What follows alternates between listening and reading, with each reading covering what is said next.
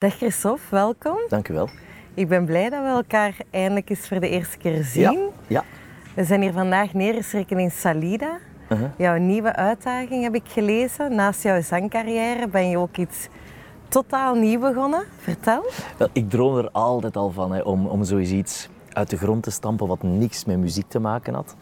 Um, mijn restaurant op televisie, dat was een van mijn favoriete programma's, omdat je zag zo die mensen hun helemaal smijten om iets uit de grond te stampen. En ik vond het altijd zo mooi, zo fascinerend. En vorig jaar is het idee ontstaan van, ja, stel dat onze muziek hè, dat die blijft plat liggen, dat wij niet kunnen werken, ja, wat moeten wij dan gaan doen? En bovenaan mijn bucketlist stond natuurlijk wel ooit eens iets in de horeca te doen, mm-hmm. een eigen zaakje of, of iets. En toen kwam uh, deze opportuniteit. Je bent gewoon gesprongen. Ja, absoluut. Een sprong in het onbekende. En hoe is het met jouw zangcarrière? Gaan we jou nog horen zingen? Absoluut, absoluut. Ik heb uh, afgelopen maand hebben we vier concerten gedaan. Die stonden gepland, maar we wisten ook vorig jaar nog niet, toen dat wij uh, met dit avontuur zijn begonnen, uh, of dat die concerten zouden doorgaan. Dus we hebben die laten staan. Uiteindelijk zijn die doorgegaan, hè. Glamco Arena, Casino Westende, De Pier in Blankenberge. Allemaal leuke dingen. En in augustus staan er ook een paar grote. En ondertussen heb ik al een hapje laten brengen om jullie uh, een beetje te laten, uh, laten meeproeven. Ja, die zangcarrière, dat blijft gewoon doorgaan. Christoff, weet je eigenlijk nog wanneer dat je ooit beslist hebt om artiest te worden? Maar ik heb dat eigenlijk nooit beslist. Ik heb in negentien eenennegentig meegedaan aan de Sound Mix Show op V T M. Mm-hmm. Kort daarvoor, en denk een zes maanden ervoor, heb ik ooit zoiets een Sound Mix Show meegedaan. Mama had er zo een, een cassetje opgestuurd. Ik had daar dan een platencontract gewonnen. Ik heb er eigenlijk nooit iets mee gedaan, want dat was verschrikkelijk, dat liedje dat ze mij toen voorstelde. Maar mama dacht van, hier zit precies toch wel iets in. Ik ga dat cassetje toch eens opsturen naar de V T M Sound Mix Show. Ik werd uitgenodigd, ik raakte in die preselecties, in die halve finale, in die finale. Toen is er een professioneel platencontract uitgekomen. Ja, ineens uh, had ik een eerste single en ineens stond ik in tien om te zien. Dus ik heb dat eigenlijk nooit beslist. Ik ben nooit op een dag wakker geworden en zegt, ik word Vlaamse zanger. Nee, maar als kind had jij... Nee, was jij een kind nooit... dat heel veel ja, ik zong wel, of, of ik zong aangetrokken heel veel. Was door platen? Van mijn, zes, of... van mijn zesde deed ik ook dictie- en spreekklas. Ik vond dat geweldig om dat te doen, toneelklassen. Ik vond dat allemaal superleuk. Maar ik heb eigenlijk nooit een instrument geleerd of nooit met de bedoeling ge- gehandeld van ik word later artiest. En na de Sound Mix Show? Ja, toen... Uh... Lang getwijfeld? Nee, absoluut niet. Want ik denk dat ik in die finale van de Sound Mix Show zat als ik al mijn eerste platencontract kreeg. Toen hebben we zo een paar nummers opgenomen, een eerste bescheiden hitje gemaakt. Maar ondertussen ging dat maar door en die eerste optredens kwamen binnen. Dus er is nooit aan mij gevraagd, Christoff, is dit, dit wat je wilt? Dus die bal is blijven rollen en ik heb ik eigenlijk nooit meer op stop gedrukt. Zot, hè? Heb je er heel... ooit aan gedacht dan? Als je zegt, want het is allemaal zo vanzelf gegaan, het is niet echt een bewuste keuze op een dag geweest. Nee, het is me eigenlijk ingevallen toen ik afgelopen januari bij mijn psycholoog ging. Mm-hmm. Ik had echt nood om, om aan een luisterend oor en... en, en om eens een beetje, ja, advies, niet meteen, maar zo, om, om, om ook eens, ja, iemand die, die heel ver van mij staat, om, om ook eens een, een andere mening te horen. Mm-hmm. En toen zei hij van, maar Christoff, uiteindelijk heb jij hier allemaal niet voor gekozen. Ik zeg, nee, eigenlijk is dat waar. Ook niet voor dat genre. Ik hoorde dat graag. Maar ik ben door het publiek in een bepaalde richting geduwd en ik heb mij daar eigenlijk nooit vragen bij gesteld. Ik ben alsmaar verder blijven gaan. En het publiek heeft mij uiteindelijk, godzijdank, gemaakt tot wie ik was. Ik heb daardoor natuurlijk wel mezelf niet echt kunnen ontplooien tot wie ik wou zijn. Maar ik ben super blij met wie ik ben natuurlijk. Mm-hmm. Hè. Maar en wie wou is... je dan zijn? Nee, dat, daar heb ik, daar, die, die vraag heb ik mij eigenlijk nu... Ik heb mij die niet meer gesteld, mm-hmm. hè, want ja, dat ging toch allemaal vooruit. Ons mama heeft mij omringd met de beste zorgen, want ja, die was dan mijn manager, godzijdank. Maar tegelijkertijd hebben wij gedaan voor goed te doen. Hè. Dus we hebben ook veel fouten gemaakt. Want ja, wij werden daarin gegooid en ineens staan daar, hè, mama, zoon, in een, in een haaienwereld.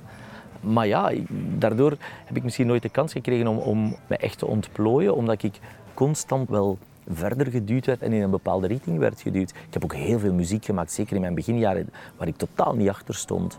Maar die mijn eerste manager dan mij opdrong. Ik wil die ook niet meer zingen, want dat, dat katapulteert mij terug naar niet zo'n leuke periode in mijn leven. Mm-hmm. Ik ben ook echt uitgemolken geweest, vernederd geweest. Ik heb dan wel mijn job geleerd. Door je oude manager. Ja. Ja, ja, ik heb mijn job geleerd en het heeft mij wel met de voeten op de grond gehouden. Mm-hmm, mm-hmm. Maar dat was totaal niet wat ik wou zijn. En nu, door de samenwerking met Bert, mijn huidige manager, kan ik, ook, kan ik wel zijn wie ik ben. kan muziek maken die ik zelf graag hoor. Ik kan dingen doen die ik zelf graag doe. Dat was vroeger niet zo. Superbelangrijk. Ja, absoluut. Ja. Je hebt het daarnet eigenlijk al gezegd. Je zit natuurlijk in een muziekgenre dat helaas in België niet altijd bij iedereen mm. evenveel geloofwaardigheid krijgt. Hoe ga je daar als artiest mee om? Is dat niet God, moeilijk bij momenten? In, in het begin was dat moeilijk, maar nu heb ik mij daar totaal bij, totaal bij neergelegd. Ik heb uh, vijf M I A's op de kast staan en dan degenen die tijdens die M I A-uitreiking mee aan het lachen waren, dan dacht ik zo van ja, ik heb ondertussen wel zoveel cd's verkocht en ik heb zoveel optredens, dus pff, lach maar. Weet je, dat was in mezelf dat ik dat dan wel zei. Dus ik had zoiets van, pff, laat ze maar doen. Dat is uit onzekerheid mm-hmm. dat je zoiets mm-hmm. doet. Want muziek, allez, we hebben allemaal dezelfde intentie, hè? Muziek maken. Mensen gelukkig maken met onze muziek. Of dat dan nu pop, rock, alternatief, slager, Nederlandstalig, het maakt niet uit. Het is zo ondankbaar. Zelfs bij de M I A's zijn er twee nominaties. Dat is voor Nederlandstalig en voor populair. Maar die zijn ook Nederlandstalig. Dus ik heb zoiets van, maar jongens, kan het nog extremer? Mm-hmm, Jullie mm-hmm. geven het aan om ons in een vakje te duwen. Mm-hmm. En dat is dan de muziekscene. Och, garm, och god, zeg ik dan. Ik heb, ik heb echt medelijden met die mensen. Mm-hmm. En als je in Vlaanderen een carrière wil maken, kijk naar Koen Wouters, kijk naar Will Tura, dan moet je Nederlandstalig gaan. Vind ik, hè. Kijk naar Bart Peters. Je moet, de mensen moeten het kunnen verstaan wat dat je zingt. Mm-hmm, mm-hmm. Sim, zo simpel is het. Mm-hmm. En waar haal jij in jouw muziek het meeste voldoening uit? Sommige mensen hebben een hele felle band met hun fans. Maar ik hoorde ook via jouw manager dat je uh, met een hele live band meer en meer optreedt.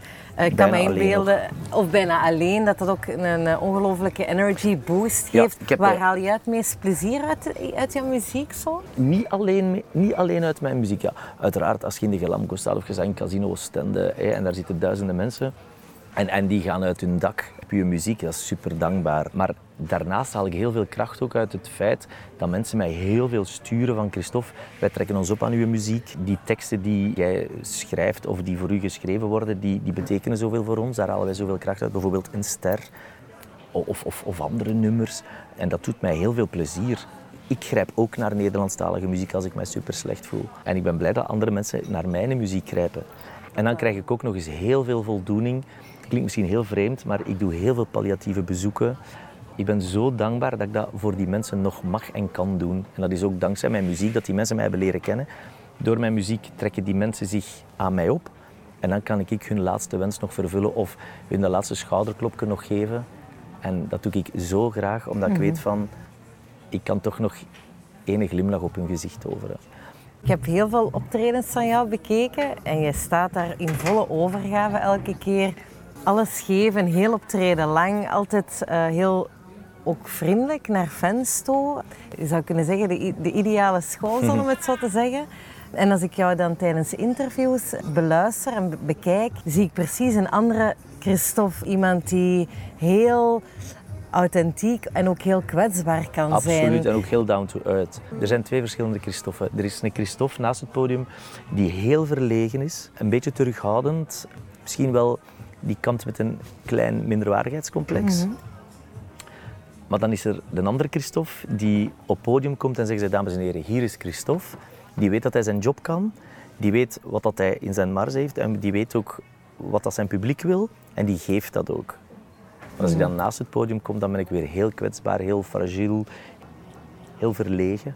Mm-hmm. En is dat in een business als de muziekbusiness, we zitten er nu zelf een tijdje in, soms ook niet een nadeel? Absoluut, absoluut. Vandaar, vandaar dat ik ook super, super blij ben dat, dat ik mij kan wegstoppen achter mijn manager, die voor mij de zakelijke kanten regelt. Want anders dat zou niet lukken, denk ik. Mm-hmm. Ik kan mezelf ook niet verkopen. Maar ik kan perfect jullie magazine verkopen. Dat kan ik als de beste. Ik kan als de beste netwerken. Vrienden van mij die bijvoorbeeld in een I M O zitten, kan ik, ik aanprijzen en dit en dat. En waarom kan jij jezelf zo moeilijk verkopen? Geen idee. Is dat vanuit het minderwaardigheidsgevoel dat je hebt en dat je het moeilijk vindt om trots te zijn? Dat denk ik wel. Ja. Ik ben zo bang om ooit als dikke nek of als autain over te komen. Of, of ik wil niet te ambitieus overkomen naar de mensen, dus ik hou dat liever voor mezelf. Dat is opvallend. Er zijn heel veel artiesten die wel hebben gesproken, die dat elke keer vermelden. Uh-huh. Want mensen denken van hun muziek, dat is een persoonlijke keuze, dat gaat over wat we doen.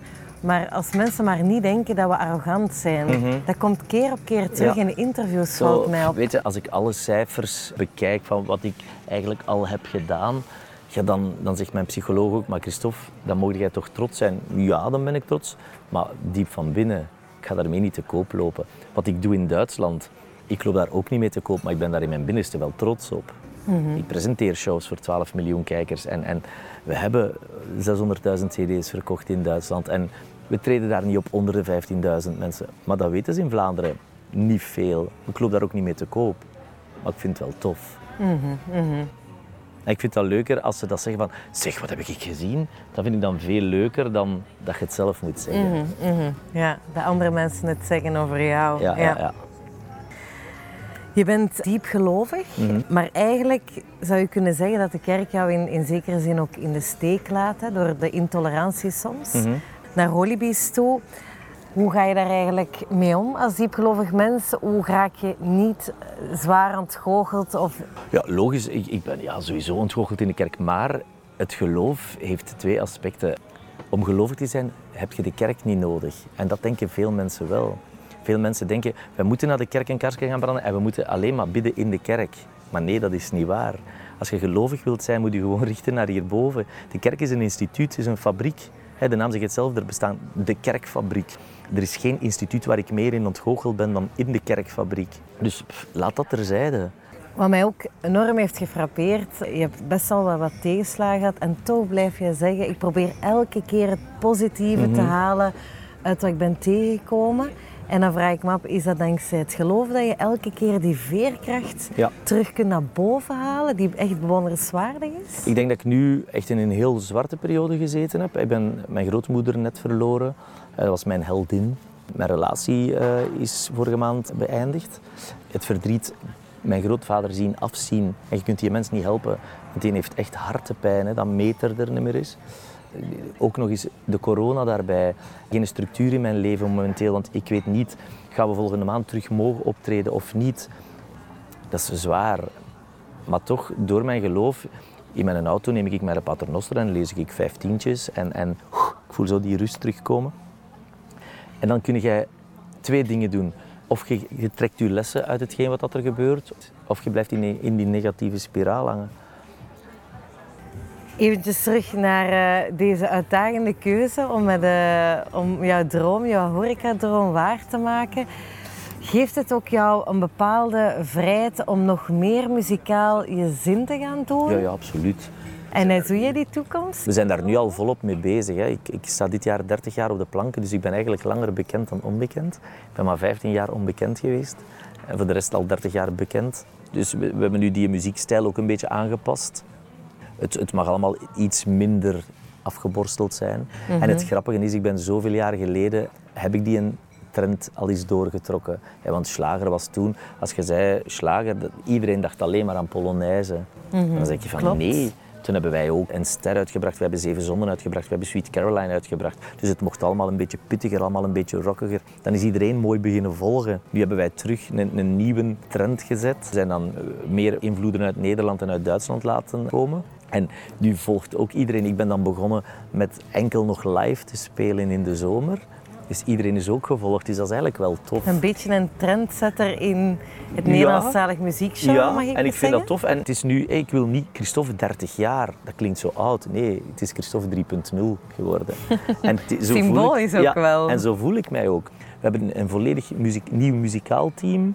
Ik ben mee teksten aan het schrijven, teksten die ook over mezelf gaan, maar waar ook mensen zich terug kunnen in terugvinden. Dus allee, het, het, het is gewoon leuk. Minder dus de Christophe drie punt nul is nog vrijer dan die van twee punt nul? Absoluut, absoluut, absoluut. Ja. Tot slot misschien, Christophe, wat is jouw grootste talent, vind jij? Mijn grootste talent is dat ik het positieve in iedereen zie. En soms is dat negatief, want veel mensen gaan daarvan profiteren. Je haalt er ook heel veel voldoening uit van de mensen die er dan niet van profiteren. Mm-hmm. Dat vind ik de mooiste gave dat iemand kan hebben. Dat je, er al, dat je altijd wel er wilt zijn voor mensen. En, en onrechtstreeks krijg je dan sowieso wel iets terug. Niet dat je het daarvoor doet, hè, maar ik ben een gever en ik wil mensen gelukkig maken. En ik weet ook niet hoe dat ik moet omgaan als ik eens een verrassing krijg of als ik eens een geschenk krijg. Ik hoef dat niet. Ik wil gewoon...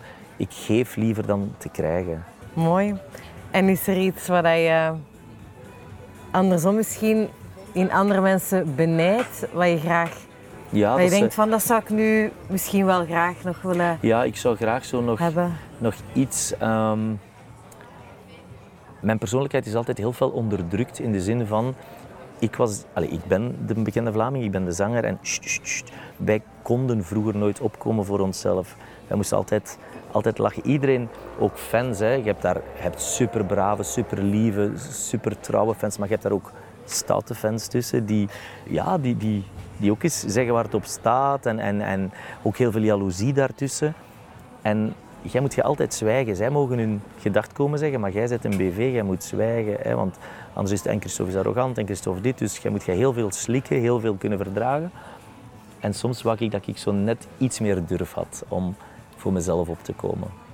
En mijn gedachten zeggen. En mijn gedachten te zeggen. Ah, wel. Christophe, ik wens het jou van harte Merci. Toe volgend jaar. Merci voor het heel fijne gesprek. Alsjeblieft. En nu ga ik snel een vleesje eten. Mm. Dit is echt ik het beste. Ik was al in mijn linker... Ah, wel, dit het is het. Dat is de secreet.